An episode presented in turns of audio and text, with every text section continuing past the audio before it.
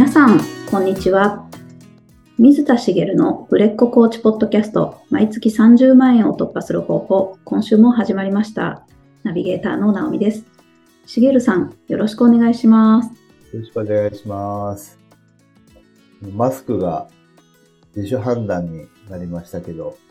はい。はい。直美さんの周りはいかがですか？あーまだ外でマスクしてる人の方が多いですね。やっぱりそうですよね。うん私も、あの、まあ、電車に乗るので、特に電車に乗る人は結構やっぱりしてる率が高くて、うんちらほらしてない人も見かけ始めて、やっぱ久しぶりに、あ、顔が全部見えてるっていう感覚、外で。うんそういう感覚を感じたんですよね。で、ちょっとずつ、やっぱり、まあ、夏に向かってどんどんマスクする人減ってきそうだなと思うんですけど、うん。その私自身はですね、はい。ちょっと、扁桃炎にかかりまして、あの、もう、むしろ外したくないというか、マスクをしている別の理由でしてた方がいい状況になってしまったので、引き続きマスクをしてますというか、あの、なんだろう、自分一人の時もしてたぐらい、ちょっと、やられてしまったので、あー大変です。ですから、ちょっと今日聞きづらいと思いますけど、お許しください。であの、まあ、マスク解禁になったって、えーいうことで、マスク解禁というかね、あの、自主判断って、だんだんこう、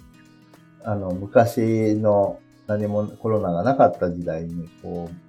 う、もしかしたら戻っていくものもね、社会としてはあるのかなと思うんですけど、その時に思ったのが、じゃあ飲み会とかってどうなるんだろうと思ったんですよね。うんまあ会社にいた時って結構頻繁に、頻繁、まあ頻繁って言った方がいいかな、あの飲み会ってあったんですよね。で、まあ、はい。なんだろ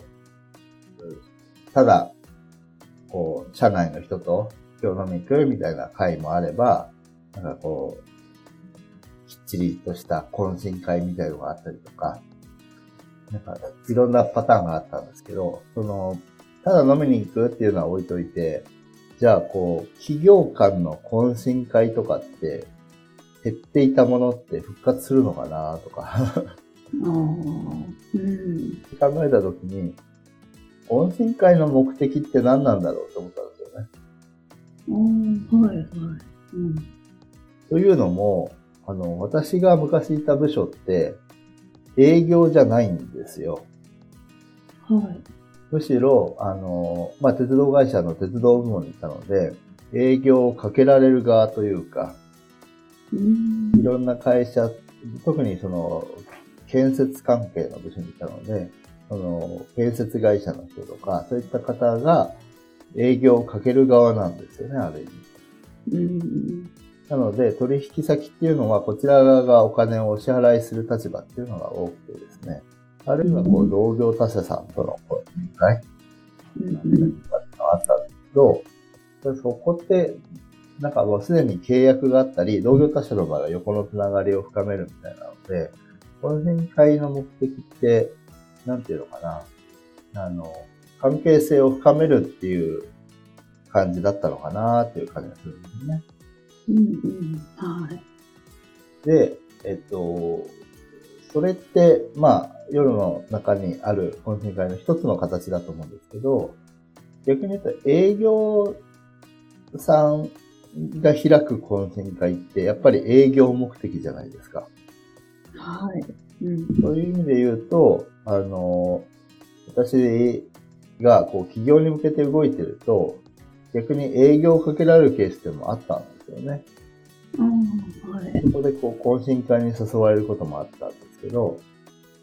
それって、まあ、あの、露骨に営業はしてこないんですけど、懇親会を開くことで、その、営業につなげたいわけですよね。営業というか、契約につなげたい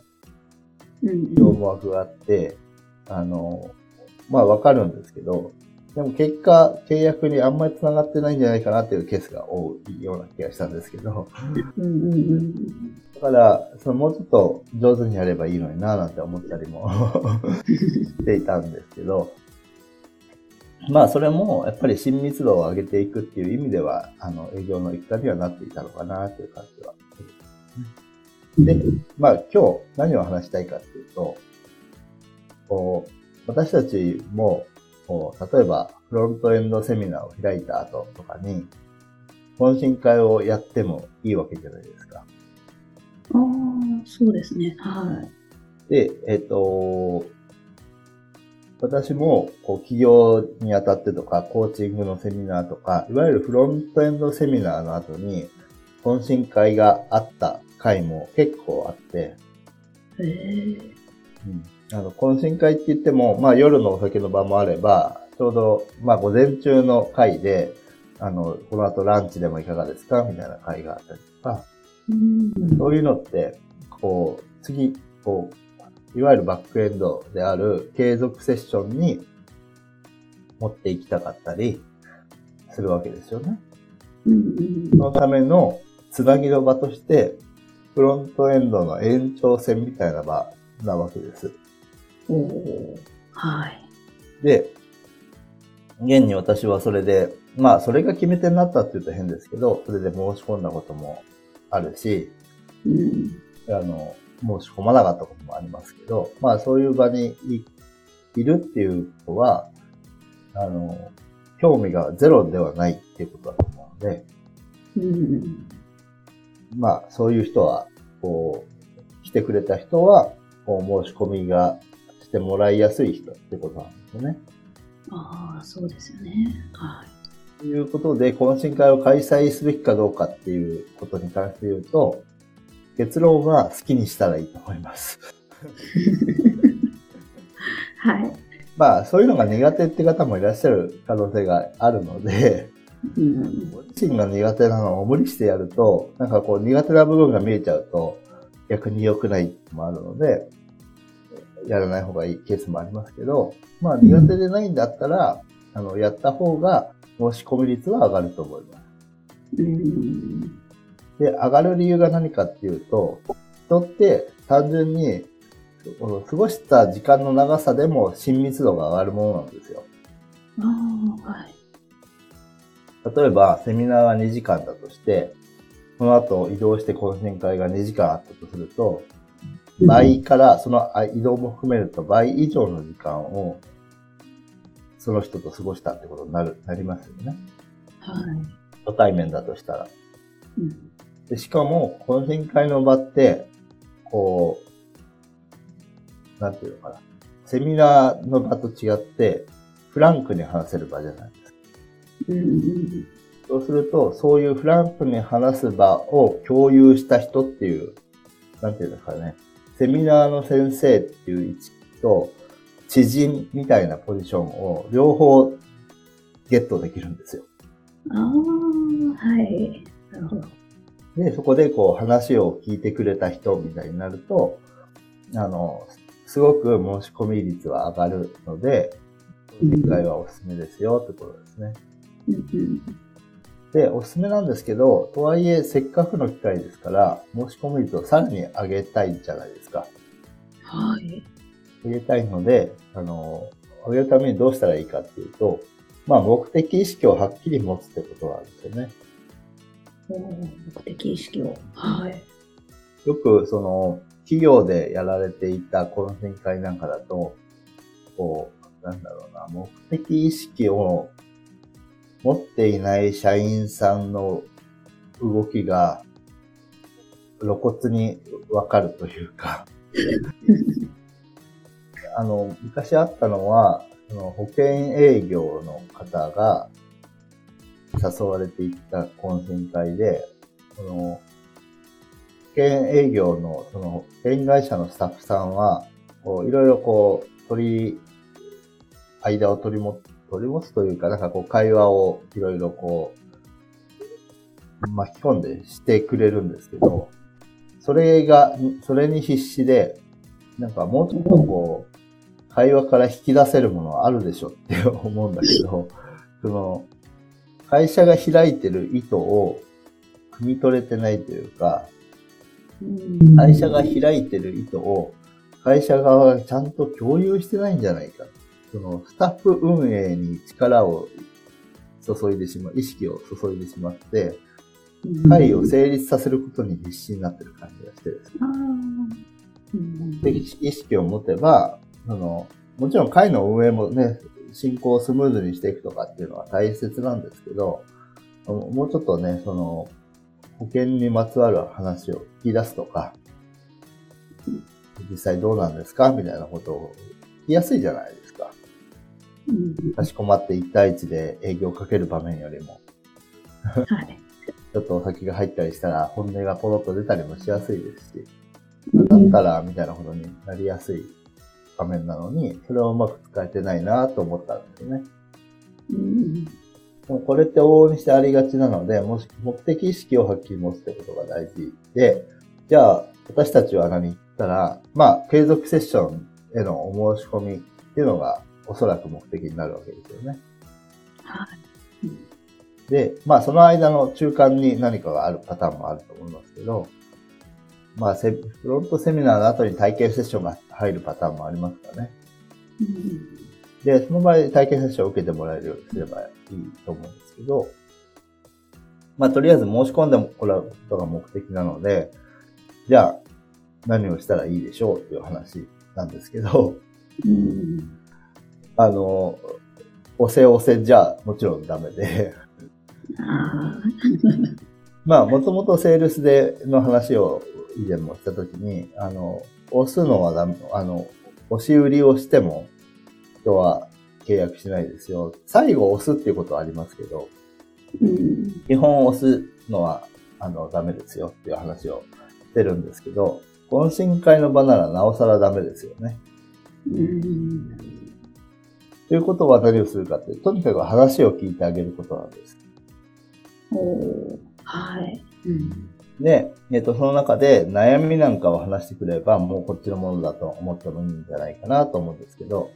そういった話していく中で、その悩みを解決する方法を、まあ、コーチが持ってるわけですよね。まあ、コーチが持ってるというか、方法じゃなくて手段か。手段としてコーチングがあるわけなので、こう、いっぱいそういう話をさせてあげる。うんそのことで、あの、申し込んでもらう可能性を上げていくっていうことですね。はい。もちろん、あの、最終的には、ああ、だったら、あの、ぜひ、あの、一緒にやりましょうよ、なんていうのは言ってもいいかもしれないです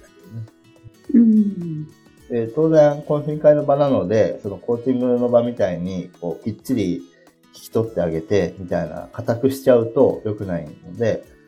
それこそ、たまにはアドバイスめいたことをしてあげたりとか、うん要は先生ポジションをうまく使いながら、うんでも話を聞いてあげる。話も聞いてくれるし、アドバイスもくれる人だっていう、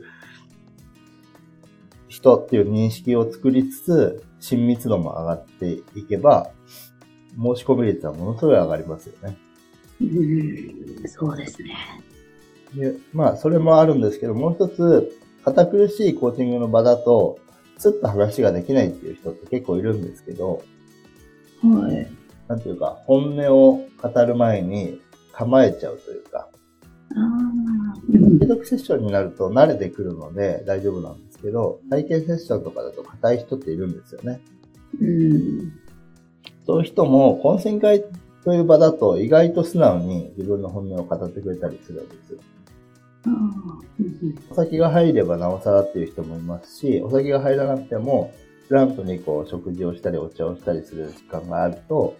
なんかそこは緊張が解ける人が多いじゃないですか。はい。で、こっちがフランクに話しかけることで、あの、それ、その、なんていうかな、より本音を話しやすくなって、その、例えば、セミナーの場では、ちょっと硬くなってた人が、あの、懇親会があったことで、あ、この人話しやすい人だっていう認識を持ってくれたら、うんすごく、あの、次につながりそうですよね。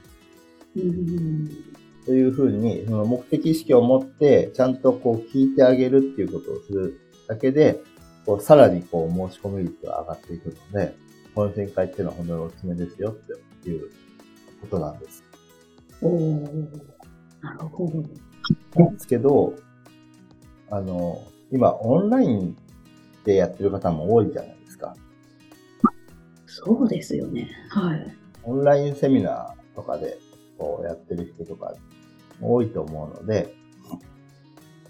ねその場合も、あの、例えばセミナー終了後にざっくばらんにお話しするお茶会の時間を用意してありますよとか、うん。夜であれば、まあ関係性にもよりますけど、じゃあお酒をそれぞれ用意して懇親会みたいなしてもいいかもしれないと思います。飲まなくてもいいですし、みたいな感じでやってもいいかなと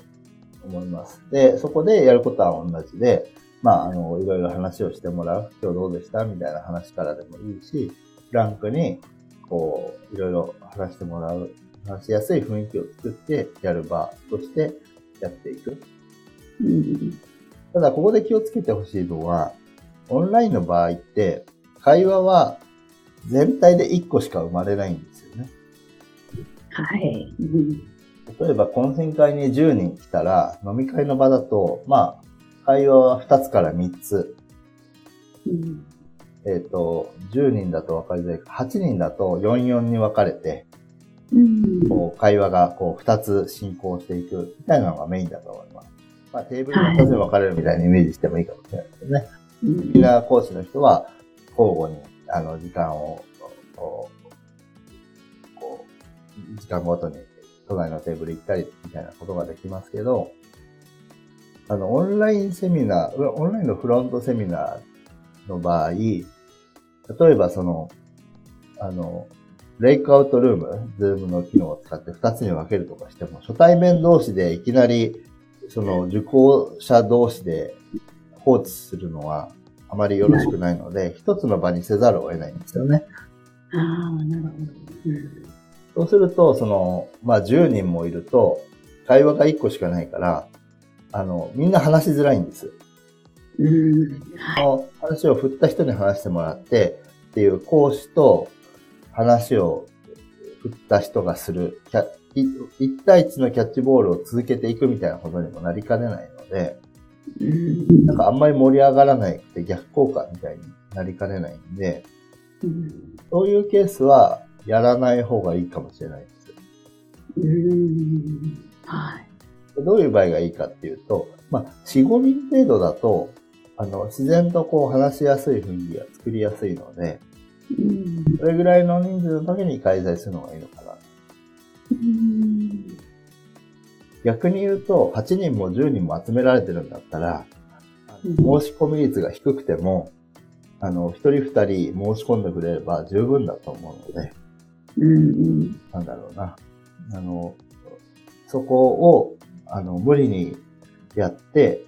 逆効果に、その一人二人が減っていくみたいなことにするよりは、確実にその一人二人を掴みに行く方がいいんじゃないかなと思うんですよね。うん。なので、そういう場合は、例えば、あの、個別相談の時間を別途作ったりみたいなことをしてもいいと思いますし、申し込み数が多い場合はそうする。申し込み数が少ない場合は、全体の場があることで、そのざっくばらんな雰囲気を話してない人にも伝えることができて、親密度が上がっていく。あこの人ざっくばらんに話をして聞いてくれる人なんだっていう風に、あまり会話に参加しない人も、もちろん話を振ったりはすると思うんですけど、会話参加率の低い人にも印象を上げていくっていうことができる場なので、まあ、そういう風に使ってもらうのもいいかなと思うわけです。なるほど。はい。で、えっと、次に、え、そもそもセミナーやってないよっていう人もいるかもしれないじゃないですか。そうですよね。はい。セミナー後の懇親会の話をしてるので、まあ、セミナーやってないよっていう人は、セミナーはぜひ開催するといいですよっていう話なんですけど、うんでもまあ、そのセミナーやっていない人に対しても、まあ、この懇親会パターンの話をすることができるので、お話をしておくと、1対1の体験セッションの後に、まあ、懇親会って言ったら変ですけど、せっかくだからちょっとお茶でも、みたいな時間を取るのはありかもしれません。うん。ああ、そっか。1対1で会って、じゃあその後もまたお茶するのみたいな、ちょっと変に感じることもあるかもしれないんですけど、ちゃんと意味はあって、えっ、と、あ、その前にちょっと言っておきたいのが、これを体験セッションとは必ずつけるというのはやめてください。おはい。あの、セミナーの場合は複数に集まることが多いと思うので、その場が有効なんですけど、1対1でやるのに、えっ、と、その体験セッションプラスその後の時間ってやっていると、時間がかかりすぎるんです。一人の人に費やす時間が長すぎる。毎回やってたら疲弊しちゃうので、えーこの人にはぜひ受けてもらいたいとか、この人もう一押しだなと思う時に限定した方がいい。ああ、なるほど。うんなんか体験セッション終わりの玉として、もあの、その場で行ってもいいかもしれない。うん。で、その時に、せっかくですから、ちょっとお茶でもしていきませんか？って、あの、例えば今日の感想でも聞きたいですし、みたいなことで、お声掛けして来てくれたら、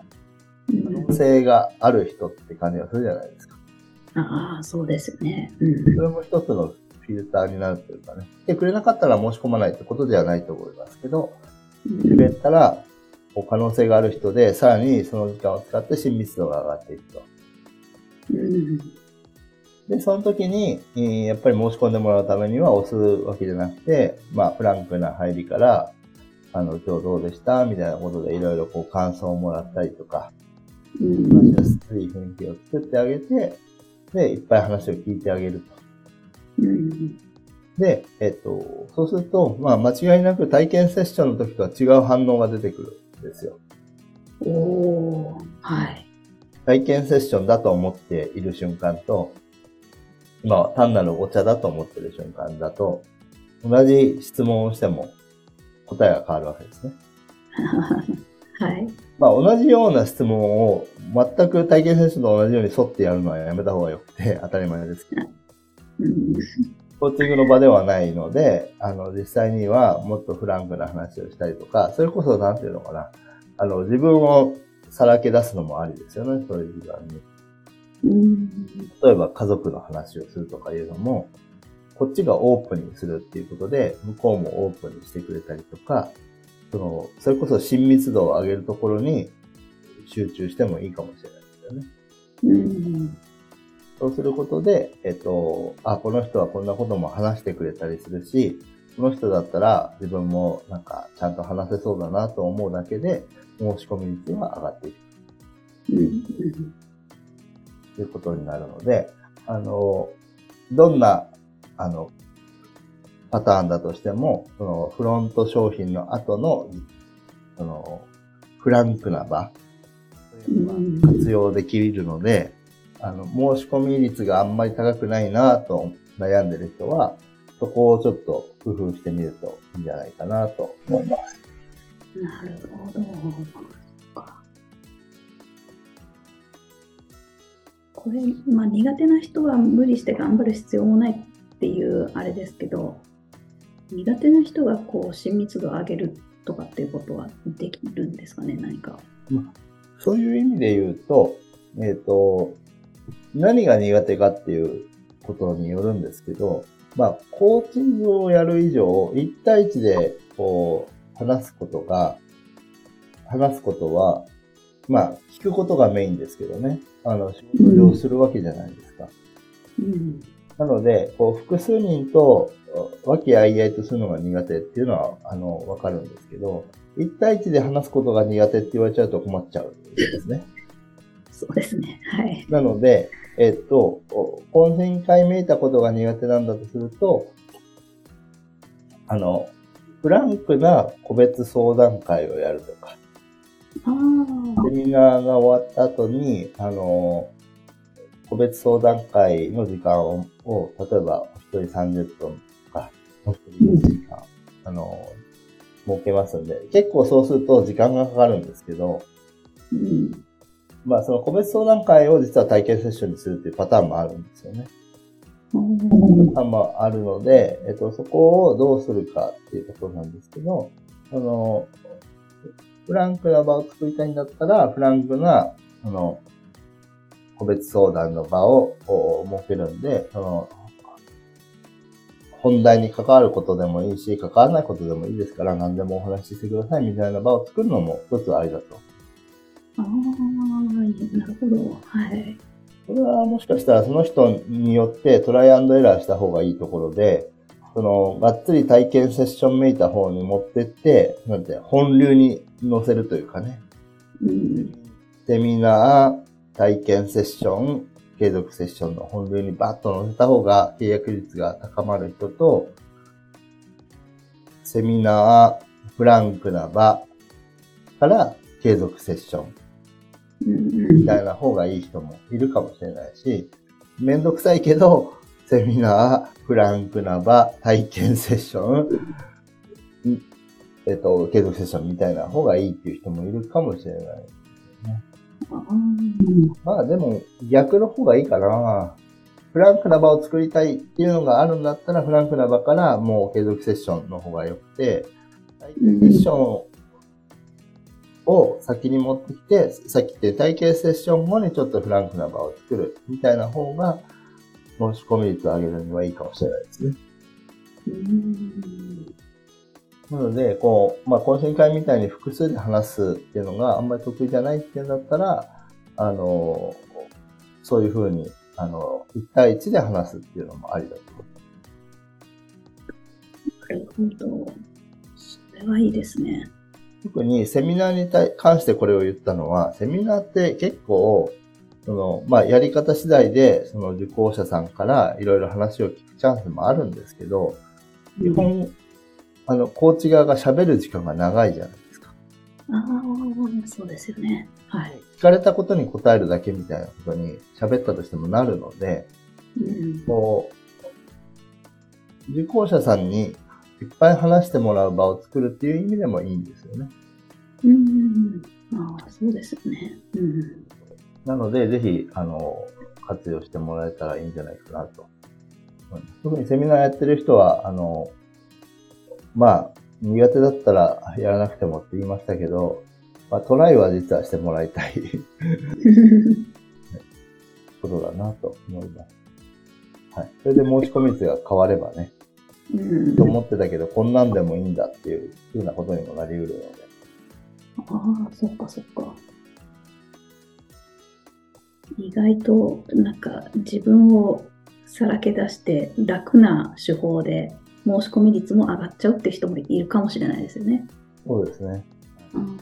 あの、苦手と思ってることってやってないだけっていうこともよくあるので、やってみたら意外とね。それでもしうまくいかなかったら、それは、まあ別にね、うまくいかないことを確認したっていうだけですし、たまたま一回うまくいかなかっただけかもしれないじゃない改善すればうまくいく方法が見えるかもしれない。で、まあ、一回やってみるっていうのは、あの、ぜひトライしてほしいなと思います。なるほど。わかりました。ありがとうございます。ますそれでは最後にお知らせです。売れっ子コーチポッドキャスト毎月30万円を突破する方法では皆様からのご質問を募集しております。コーチとして独立したい、もっとクライアントさんを集めたい、そんなお悩みなどありましたら、しげるさんにお答えいただきますので、どしどしご質問ください。ポッドキャストの詳細ボタンを押しますと質問フォームが出てきますので、そちらからご質問をいただければと思います。それでは今週はここまでとなります。また来週お会いしましょう。しげるさん、ありがとうございました。ありがとうございました。